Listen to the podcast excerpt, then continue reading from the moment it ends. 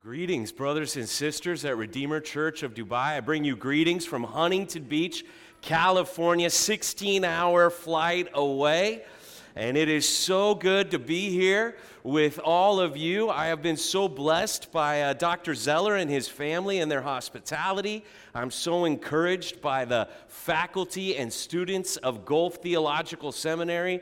And I am honored that Pastor Dave and the elders would allow me to preach the word to all of you today. And so I want to invite you, if you have a Bible, will you open it to Matthew chapter 9, verses 35 to 38. Matthew 9, 35 to 38. And to prepare for this sermon, I did what I guess most tourists in Dubai do. I went to the Burj Khalifa last night, right? Uh, a tourist thing, I think. And uh, I didn't go there because I wanted to see the world's tallest building. And I also didn't go there because I wanted to see the world's biggest mall. But the reason I went there is I wanted to see the world's most diverse crowd of people. At least as far as places I've been on planet Earth, right here in Dubai, there are more people from all over planet Earth than I have ever seen before. And so there was that moment last night when the when the music starts and the fountain starts shooting that water up into the sky and everybody gets out their cell phone and they're recording the fountain show and they're all looking at the water. I was looking at the crowd. And I want to teach you here today what Jesus saw when he saw a crowd, because Jesus looked at people in a certain kind of way that we all need to see them. We need to see them as souls. So I'm going to ask everybody, even the kids, if everybody could follow along as I read our text for today, Matthew chapter 9, verses 35 to 38. Let's give this our full and undivided attention. This is the Word of God. And Jesus went throughout all the cities and villages, teaching in their synagogues and proclaiming the gospel of the kingdom and healing every disease and every affliction. And when he saw the crowds, he had compassion for them. They were harassed and helpless, like sheep without a shepherd. Then he said to his disciples, The harvest is plentiful, but the laborers are few. Therefore, pray earnestly to the Lord of the harvest to send out laborers into his harvest. So, what we're going to do here today is a little bit different because usually when we gather together and we open up the Word, the goal is to see Jesus. And we want to preach the gospel of Jesus here today that Jesus is the Christ, He is the Son of the living God, and He died on the cross to redeem us from our sins, and He rose from the dead to offer us a new and eternal life. We want to see Jesus' name lifted high here in Dubai today. But what we want to learn how to do today specifically is look through the eyes of Jesus not just to see Jesus, but to see how Jesus saw things. This is very important because the amazing grace is those who are blind are able to see in Jesus. I don't know if you guys say amen here at Redeemer Church of Dubai, but has anybody here experienced amazing grace who was blind but now you can see? Anybody here today? Well, pray, praise the Lord for that. Amen to that. But here's the thing the concern that I have today is maybe some of us who are able now to see, we have become nearsighted in the way that we look at the world.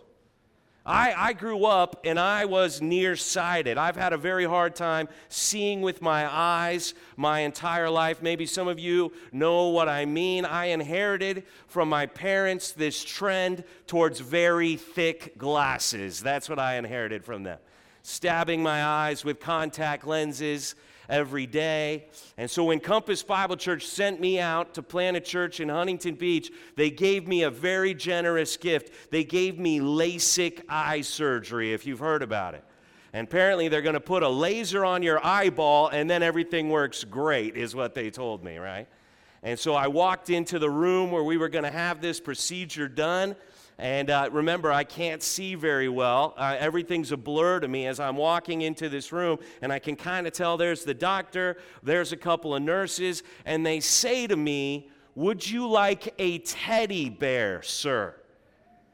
And I'm just like, what about this says I need a teddy bear? I'm a grown man with a beard. Why would I have a teddy bear, right? And I thought it must be some joke because I can't see. And so I'm like, no, thank you. No, thank you. And just a few minutes later, when I was laying down and my left eye could see the smoke coming off of my right eye as they put a laser on it, my hands were reaching and I was thinking, where's that teddy bear, right?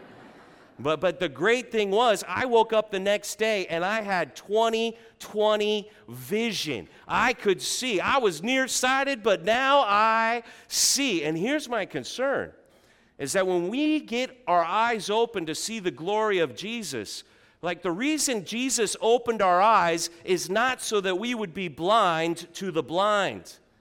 It's not just about us being saved by Jesus. There is a whole world of people all around us who are still lost in the darkness, and we need to see them for who they are. And that's what Jesus is going to teach us here today. He's going to teach us how to look at all of the people, the people that you pass by every single day, the people that drive on those motorcycles to do deliveries at your house, the people that are in your way on the freeway getting here, the people that live in all those houses that you have to drive by to get to your house, those people are people who need to be saved by Jesus Christ.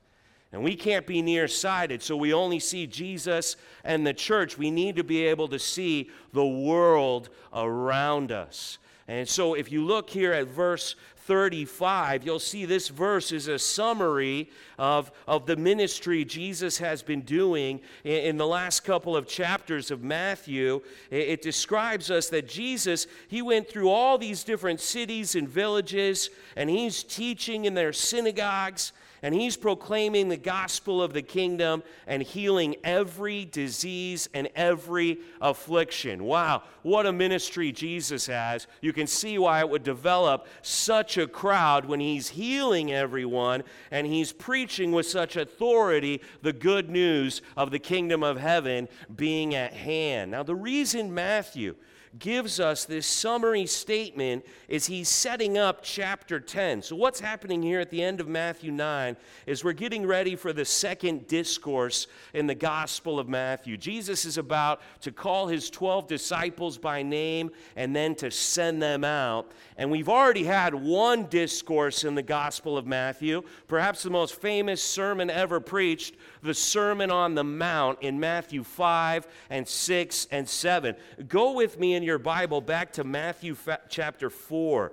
Turn back to Matthew chapter 4, and I want to show you he did another summary statement like this already as he set up the first discourse, he said in Matthew 4 23, and he went throughout all Galilee, teaching in their synagogues and proclaiming the gospel of the kingdom, and he's healing every disease and every affliction among the people. Almost sounds like the same verse.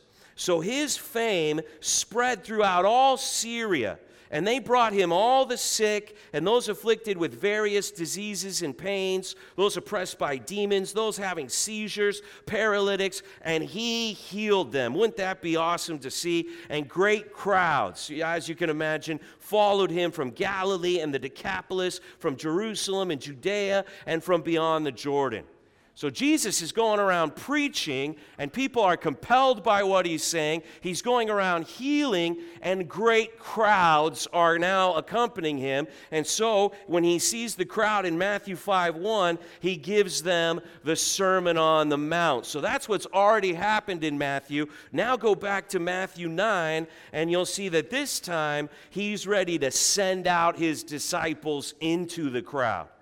He's saying, hey, we're not just going to huddle up here. We're going to go out and we're going to go into the different cities and towns. You guys are going to go, he says in Matthew 10, and you're going to go preach the gospel. And so here, if you look at Matthew 9, verse 36, it says, when he saw the crowds, notice how Jesus looks at them, he had compassion for them.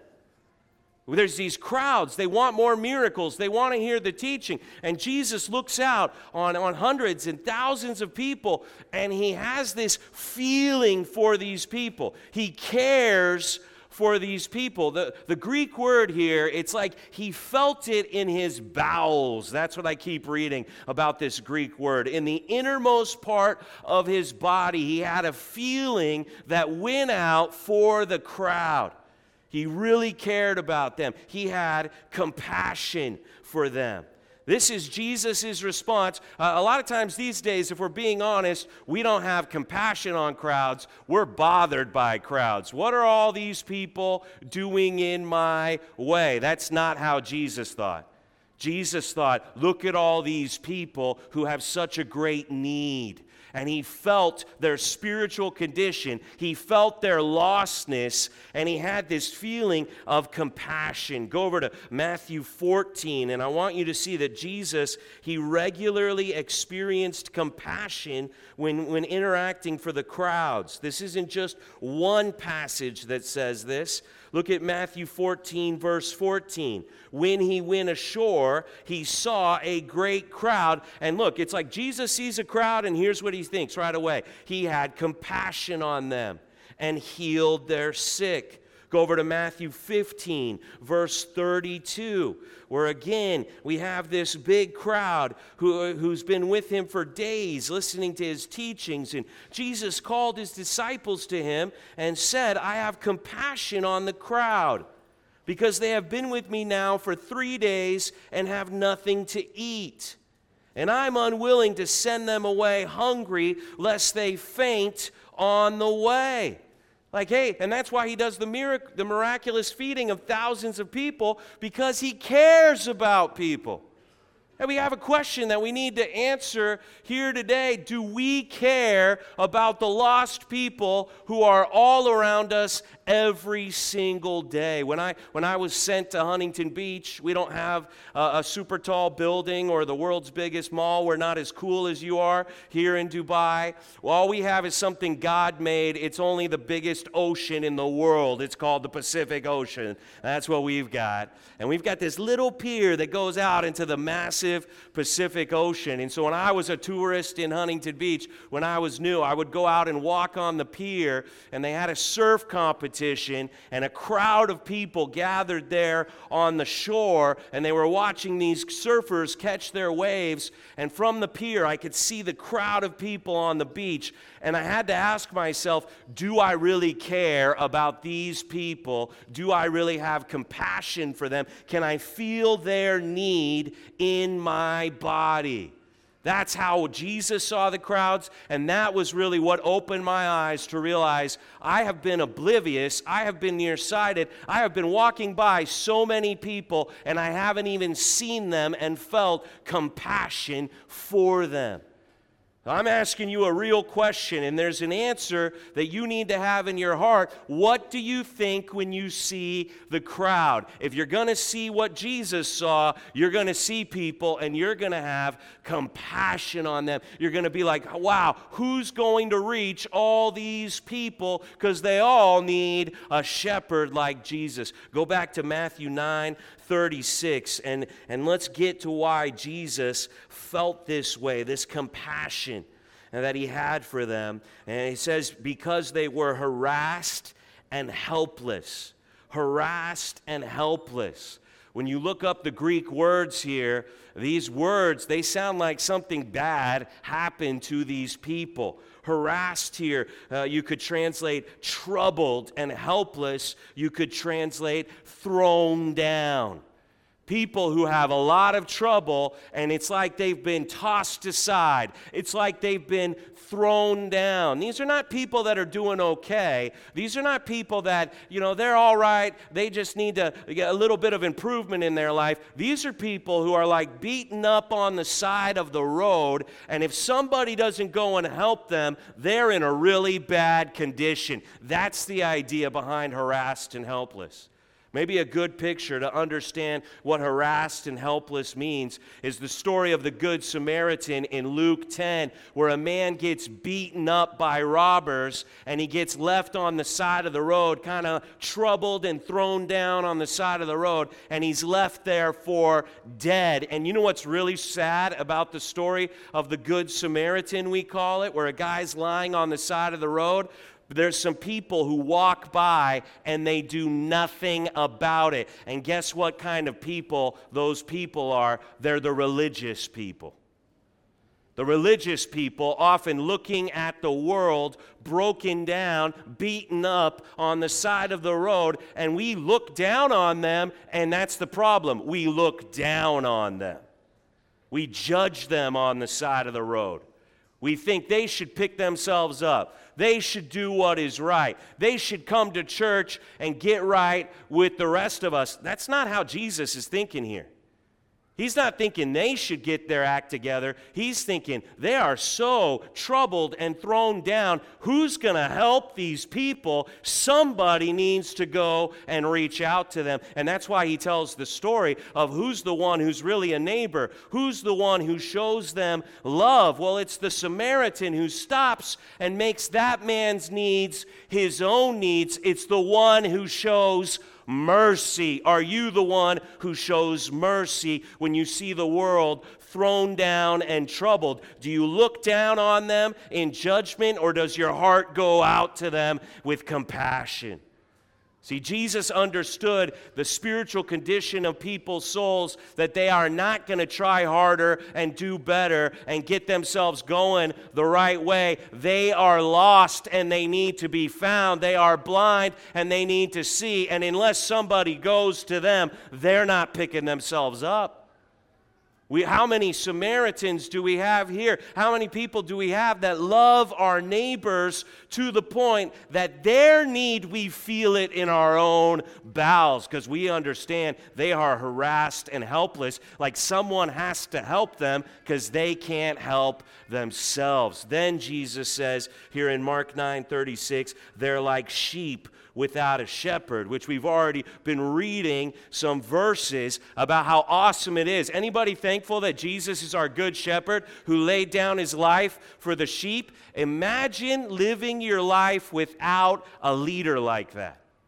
Imagine living your, your life without someone who can give you direction and provide for you and protect you and care for you. That's the world all around us. You're like, oh, look at the sheep following that false religion. Oh, look at the sheep believing all those lies. That's the whole point. They're sheep and they need a shepherd. That's how Jesus sees them. He's not like, oh, look, they're following the deception. Shame on them. He's like, oh, look, they're following the deception. Who's going to go and shepherd them? That's what he sees them like.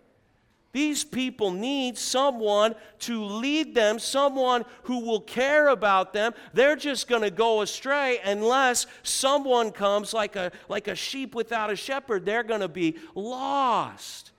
I need you in your, in your Bible to turn with me to Ezekiel 34. Ezekiel 34. We've already looked at some great passages in our service about the Lord being a shepherd, but Ezekiel 34 particularly applies to Matthew 9 because it's about God as a shepherd caring about the, the sheep who have been scattered.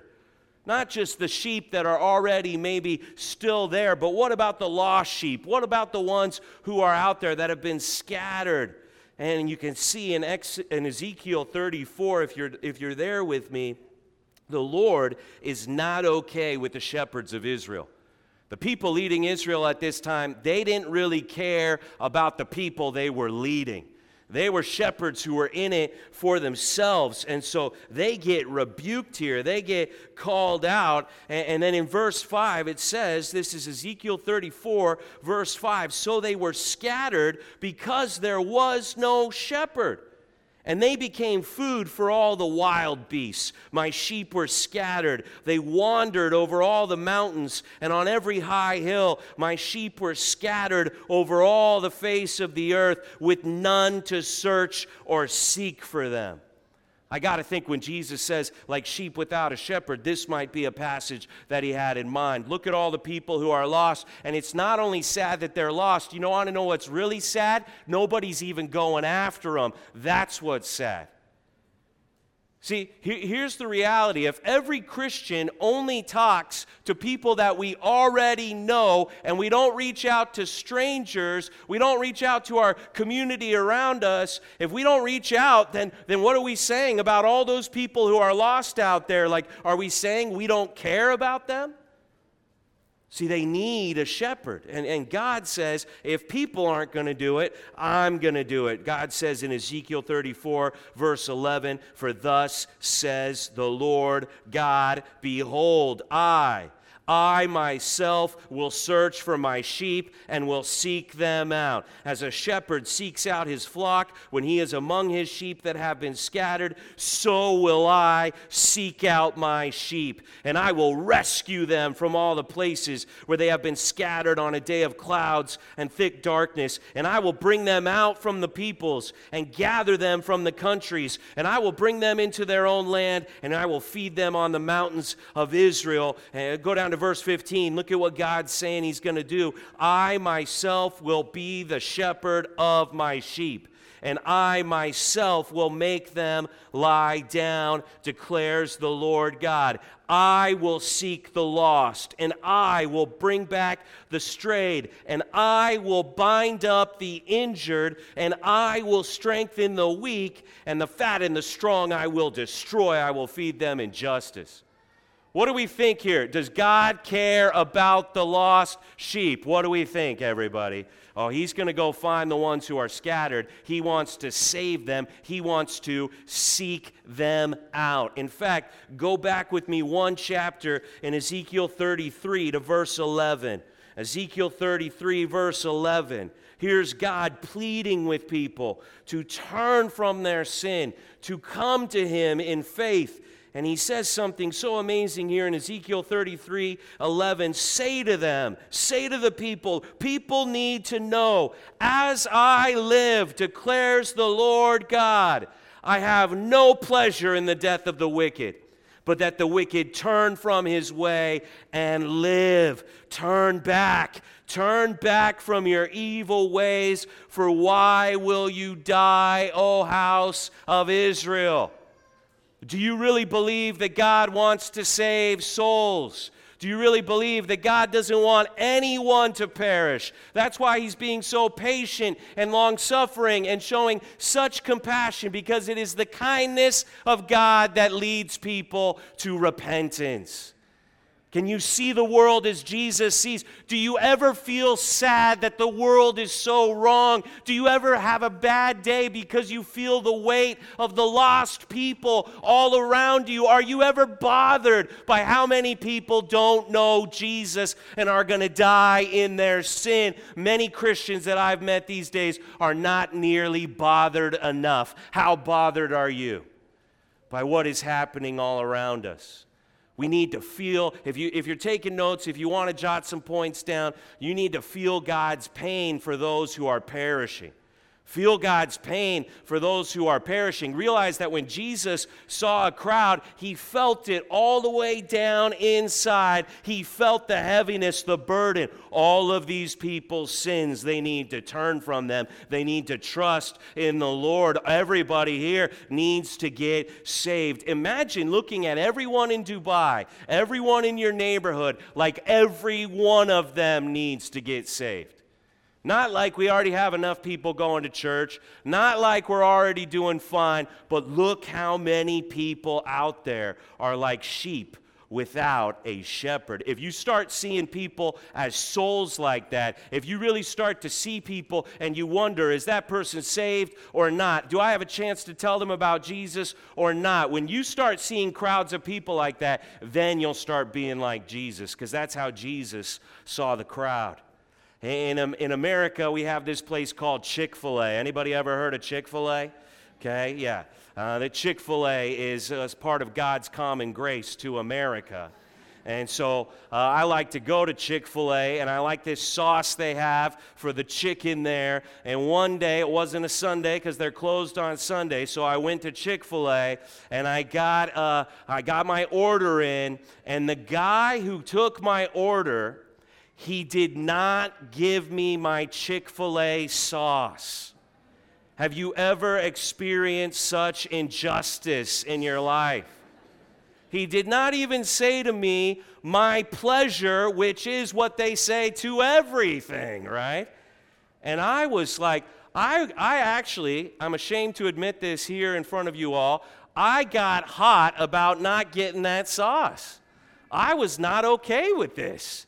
And I was looking at this man who was standing in front of me like he was my personal condiment dispenser and he wasn't working. And where's my sauce? And I literally walked up to the counter like I was going to tell this guy something about Chick fil A sauce. And all of a sudden, it was like I saw him for who he really was. He wasn't a person serving me, giving me sauce. He was a soul, someone made in the image of God. He was an eternal being, and I shut my mouth and I thought, God, is this guy even saved? And I looked over here and I saw three girls giggling, and I thought, do they know Jesus? And I saw this couple looking into each other's eyes in love, and I thought, I wonder if they know the gospel. And here was an old man sitting all by himself, eating chicken by himself. And I'm like, does anybody care about this man to preach the gospel? And all of a sudden, Chick fil A was full of souls who needed to be saved by Jesus. Is that how you see the world? That there are eternal beings all around us. You don't, you don't see their skin, you don't see their gender, you don't see their nationality. You see them that they are made in the image of God, and God is spirit. And those who worship Him worship Him in spirit and in truth, which means we are not just bodies, we are spiritual beings. We are souls that will live forever, and everyone you know, when they die, they're going to live somewhere. Do they know Jesus? And does it bother you? If they don't know Jesus, do you feel it? Do you feel compassion? I didn't complain. I ate my chicken without sauce that day, and I prayed for that man's soul. See? I realized who he really was, and, and I think we all need to realize how often are we just looking at people based on their external appearance, and we're not looking at people as souls. That's how Jesus saw the crowd. You know, they call Huntington Beach, where I'm from, Surf City, USA, because we're famous for surfing at our beach, but we've started calling it now Soul City, USA because we want to see everybody who lives in our city as somebody who needs to be saved by Jesus. I hope that's how you see people. Go with me back to Matthew chapter 9, and now look what it says in verses 37 and 38 because Jesus not only is an example of how to look at people, how to see the souls, how to think about that person who's delivering whatever you ordered, how to think about that car that's driving too slow in front of you, how to think about the neighbors who live in the houses all around you. They're all souls, but not only do we want to see that, Jesus now says, here's something we should do about it. And he says in verse 37, teaching his disciples, the harvest is plentiful, but the laborers are few. Now, I, I, I just want to make sure we all understand that Jesus didn't say the crowd was the problem. Jesus said, We are the problem. Does everybody catch that right there? Because it's easy to blame the world for how bad the world is today. But he's saying, hey, of course, there's many souls who need to be harvested. That's not the problem. That's not the problem that they're out there in the dark. The problem is we don't have enough people going to do the work of caring for them and reaching them. He says the problem is actually with us, not with them, that we're supposed to be going and sharing good news of life in Jesus with them. He says the problem is not with the harvest. The harvest is plentiful. The problem is we don't have enough laborers. We don't have enough gospel workers. We don't have enough disciple makers. That is the problem, Jesus says. That's a different way to think about it. I hear a lot of people blaming the world for all of the problems. I don't hear a lot of people in the church taking responsibility that we need to get out there and be laborers in the harvest field. When, when Jesus met with that woman at the well, when he went out of his way to talk to that woman who was lost, and he told her everything true about herself, and he gave her living water. Remember the lady? She ran back to her town. She told everybody, Come and meet him. I found him. You got to come see Jesus. She like brought her whole town to come have a meeting with Jesus. And what does Jesus say to the disciples in John 4 35? He says, Hey, you think it's four months to the harvest? Hey, look at this crowd crowd coming from the town. I tell you, lift up your eyes and see that the fields are white for harvest. He says, Look around how much how much there is. We got so much harvest work to do and so few laborers. That's why I'm so honored to be here today at Redeemer Church of Dubai. I've been going to church my whole life. I, I mean, this is what I do. Uh, all I care about is the church of Jesus Christ. And this is a church that I am proud to know and hear about because this is actually one of the churches I know of on planet Earth that is sending out laborers into the harvest field. In fact, I think it's actually uh, really exciting to me, at least, that we're here today because this is the place that Redeemer Church of Dubai was sent out 12 years ago when they sent out Pastor Dave. You guys are a church plant. I know about that. I was sent out to Huntington Beach, but you guys have done something that I haven't been able yet to do. You guys are a church plant who has planted churches. And, and, and, everybody here, we should encourage Pastor Dave, all the elders here, that this church is doing something that is rare these days. They're more about Jesus building his church than Jesus building this church. That's awesome. This church is actually doing what Jesus said to do. In the history of this church, the number of laborers has been multiplied and more churches have been sent out. I was here once five years ago worshiping with all of you, and I got to witness you send out a church in the name of Jesus. I know Marwan and what he's doing in Lebanon. I know Benoit and what he's doing right now in India. I know there's churches filling up the UAE and some of them have been sent out from this church. And we should take a moment right now to praise the Lord that you're a part of a church that's sending out laborers into the harvest field.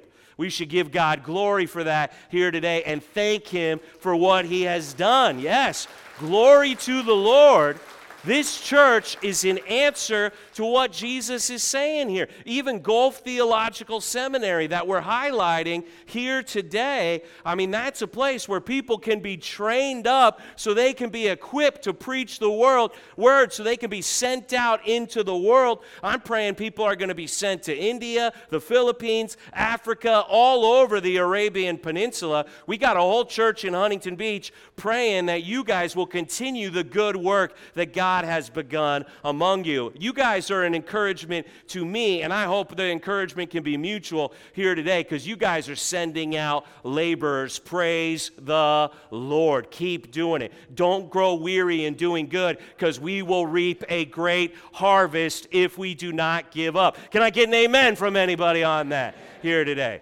Now, let's make this clear though you don't have to be a pastor, an elder, or somebody seminary trained to be one of the workers in the harvest field. This is not just for people who work at church. Uh, no, this, this term here, laborer, in fact, look at verse 38. Here's the prayer that Jesus is going to teach us to pray. Therefore, pray earnestly, pray with a passion to the Lord of the harvest to send out laborers into his harvest. We're supposed to be praying for more laborers. These laborers, this was a common term usually used for like someone who's going to go work in a field. That's how, that's how it's used throughout the Gospels. And even the Apostle Paul, he picks up on this term about, about the workers, and he calls people his fellow workers. That's a common phrase that Paul uses. He uses that about a lot of people. And it's not just the Timothys and the Tituses, he uses it about all kinds of people. You ever heard of Euodia and Syntyche? Who's ever heard of Euodia and Syntyche? Nobody names their little girls Euodia and Syntyche, right? Because those ladies, they were in a disagreement in the church. Maybe those ladies had kind of gotten nearsighted in their faith where they started dividing about things in the church and they missed the whole point that we're supposed to be united in the church so we can go and see all the souls that need to be saved. But Paul referred to even Euodia and Syntyche as his fellow workers in Philippians 4 2 and 3, along with Clement and many who are written, their names are written in the book of life. So he said, he, Paul, he would talk about this all the time. Hey, we're just all fellow workers, and God's the one who's Lord of the field. God's the one who's Lord of the harvest. But, but he was referring to people, they weren't the elders, they weren't the deacons, they weren't the seminary graduates, they were just the people who make up the church, and Paul called them fellow workers. So now I'm asking you, are you a worker in the harvest field? Are you, are you someone who regularly prays for people to get saved and goes out and tells people the good news of Jesus? When was the last time you shared your testimony with somebody who doesn't believe in Jesus? When was the last time you laid out that Jesus is the Christ who died for our sins and rose again with someone who is not saved by Jesus Christ? When, are you a laborer? Because we're supposed to pray for more laborers. And anybody who is a disciple and is mature in their faith to make disciples, you could all be laborers. But, but what we're supposed to do, point number two, if you are taking notes, ask God for more disciple makers, okay? So, if you really understand this text of Scripture, you're going to leave here today doing two things. One thing you're going to do is you're going to look at people differently. You're going to see people as souls. Second thing you're going to do when you see all that crowd of people, you're going to say, Oh, Father in heaven, we need more laborers. Will you send out more workers who could share the gospel with all of these people? There are not enough workers right now for this crowd. And when you're praying that, which Jesus teaches us to pray earnestly, I don't know how much you're praying these days, but you're supposed to be, at least Jesus taught his disciples here, to pray with passion and fervor, like you keep praying until you see your prayer get answered. We need more disciple makers. I want to encourage you to pray that at least every day this week. Hopefully, it could become a, a habit to keep praying it on and on. Anytime you hear about a tourist going to the Burj Khalifa, that can remind you we need more laborers for the gospel of Jesus Christ. And here's what happens. At least this is what happened to me. You start praying for, yeah, God, you should send more people out. You should send more churches out. Send more pastors out. Yeah, send out more people at my church. And then so, all of a sudden you start realizing, oh, you should, yeah, I should probably ask God to send me out too, right? I can't just pray for everybody else to go. I should probably be praying, here I am, send me. Like, I, if that's what we're here to do, is do the work in the harvest field, if that's what this is all about, is you being Lord of the harvest, well, then I want to be about the kingdom business. I want to be about making disciples. Does everybody here understand that we have all been sent to make disciples of all nations? And do you understand that all nations are coming to you right here in Dubai? What an opportunity you have to make disciples, and the ripple effects of the gospel could spread to so much of the world right here from where you live. What a field you guys have been given to work in the name of Jesus. Let's pray for more laborers, and let's pray that we'll be one of those laborers. Now, go back to Matthew chapter 9 with me, and I want to show you how an example, a specific example of what we've been talking about in the general terms. Matthew 9 27, Jesus, he passed on from there, and two blind men followed him. So we've been talking about people who are blind to the gospel. They can't see Jesus. Well, the people here are literally, physically blind, and they cry out, Have mercy on us, son of David. And when he entered the house, the blind men came to him, and Jesus said to them, Do you believe that I am able to do this? Do you guys believe that I could open your eyes and you could see? And, and they say, Yes, Lord. Then he touched their eyes, saying, According to your faith, be it done to you. And their eyes were opened. And Jesus sternly warned them, See that no one knows about it. But they went away and spread his fame through all that district. Don't you love that? Jesus is always like, hey, I just did a miracle for you. Don't tell anybody about it. And then they go and tell everyone about it, right? How come today, when Jesus told us to go tell everyone about it, we're quiet about it? Like, how did that, how did that happen? Uh, I don't understand that. But these guys, they made Jesus famous because they were once blind and now they could see, and they felt like that was news that everybody could use. You got to hear about this Jesus guy. I, I couldn't see, and he opened up my eyes. And, and they went and they made him famous. They filled his name. Now, I don't know if you've ever noticed this before, but go to Matthew 20.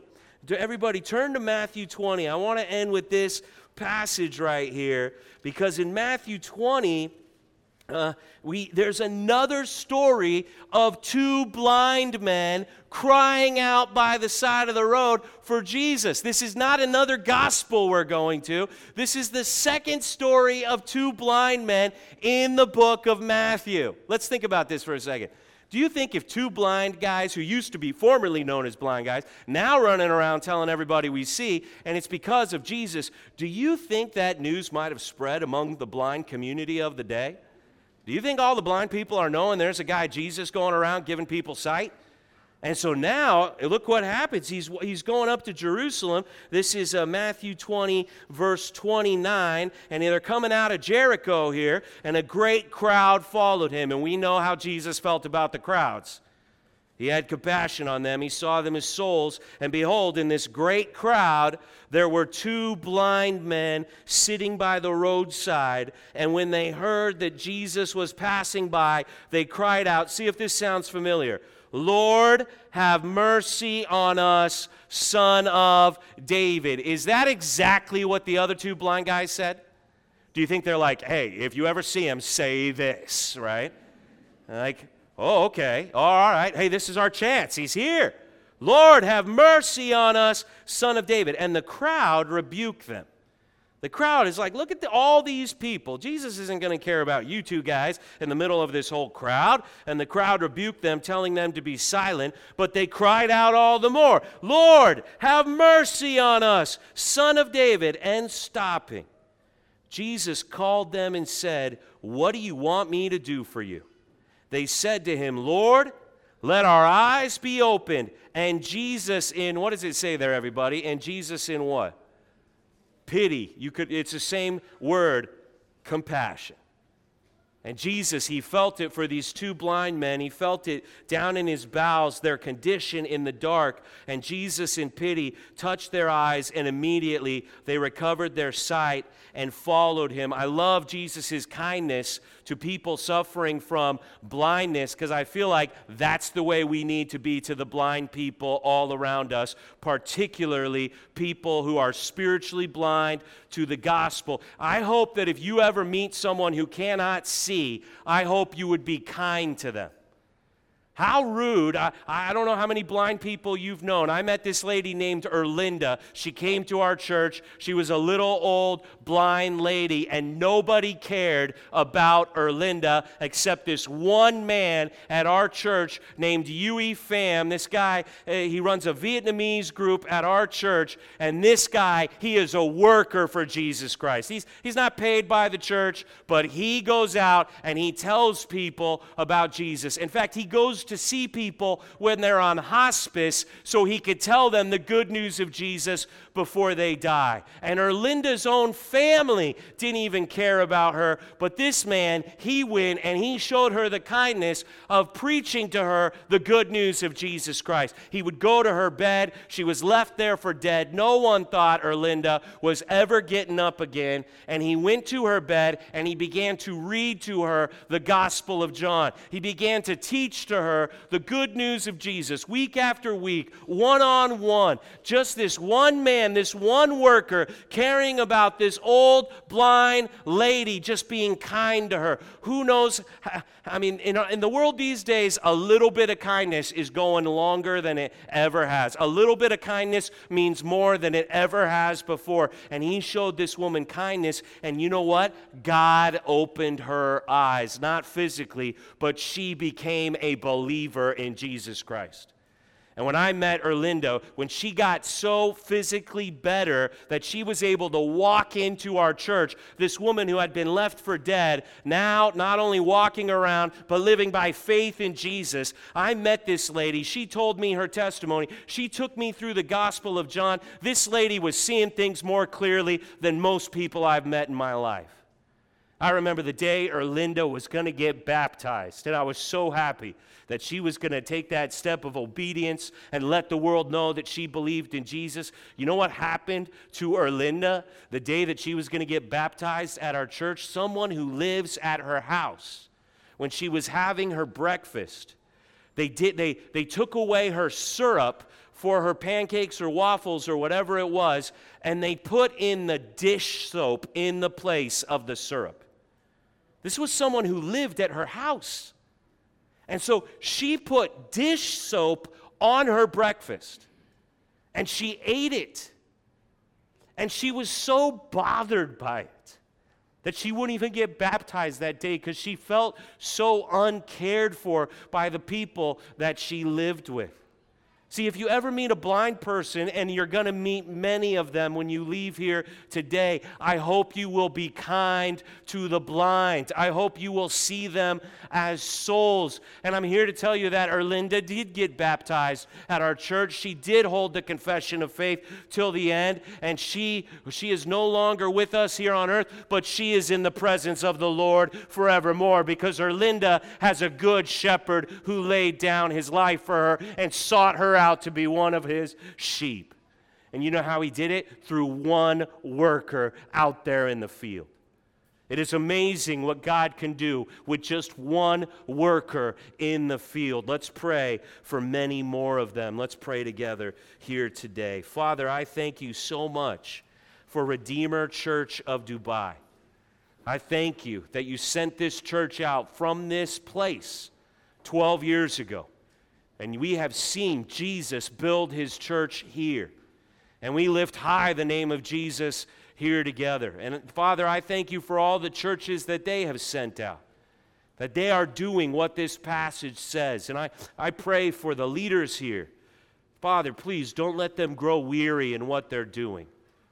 Let them see that what they're doing is making an eternal difference the kingdom is being advanced in Dubai, and even people on the other side of the world in Huntington Beach know about what you're doing here. And so, Father, we pray that the best days of this church will be ahead of them because you're going to send out even more laborers into the harvest field. So, Father, I pray for my brothers and sisters as they leave here today that they will be bothered for all the souls around them that do not know Jesus that they will see people for who they really are sheep who need a shepherd, people tossed aside, troubled. And Father, we pray that you will use this church, that you will use Gulf Theological Seminary. Father, I pray that even some people here today will be convicted that they need to be laborers working and so, Father, I pray that they will get equipped, whether it's at the foundations class or through some class here at Redeemer Church. Father, I pray that people will be bold with the gospel of Jesus, that they will go and share the good news and call people to repentance and faith, and that there will be a great harvest of souls here in Dubai. Father, thank you for caring for us when we were lost. Thank you for opening our eyes so we're not blind, but we can see your glory in the gospel of Jesus. And Father, we pray that since you opened our eyes, we will not be nearsighted, but we will see the souls. And we will see those who need to be saved. And we will care for them with the same compassion that you had for us. Let your kingdom come, we pray, in Jesus' name. Amen.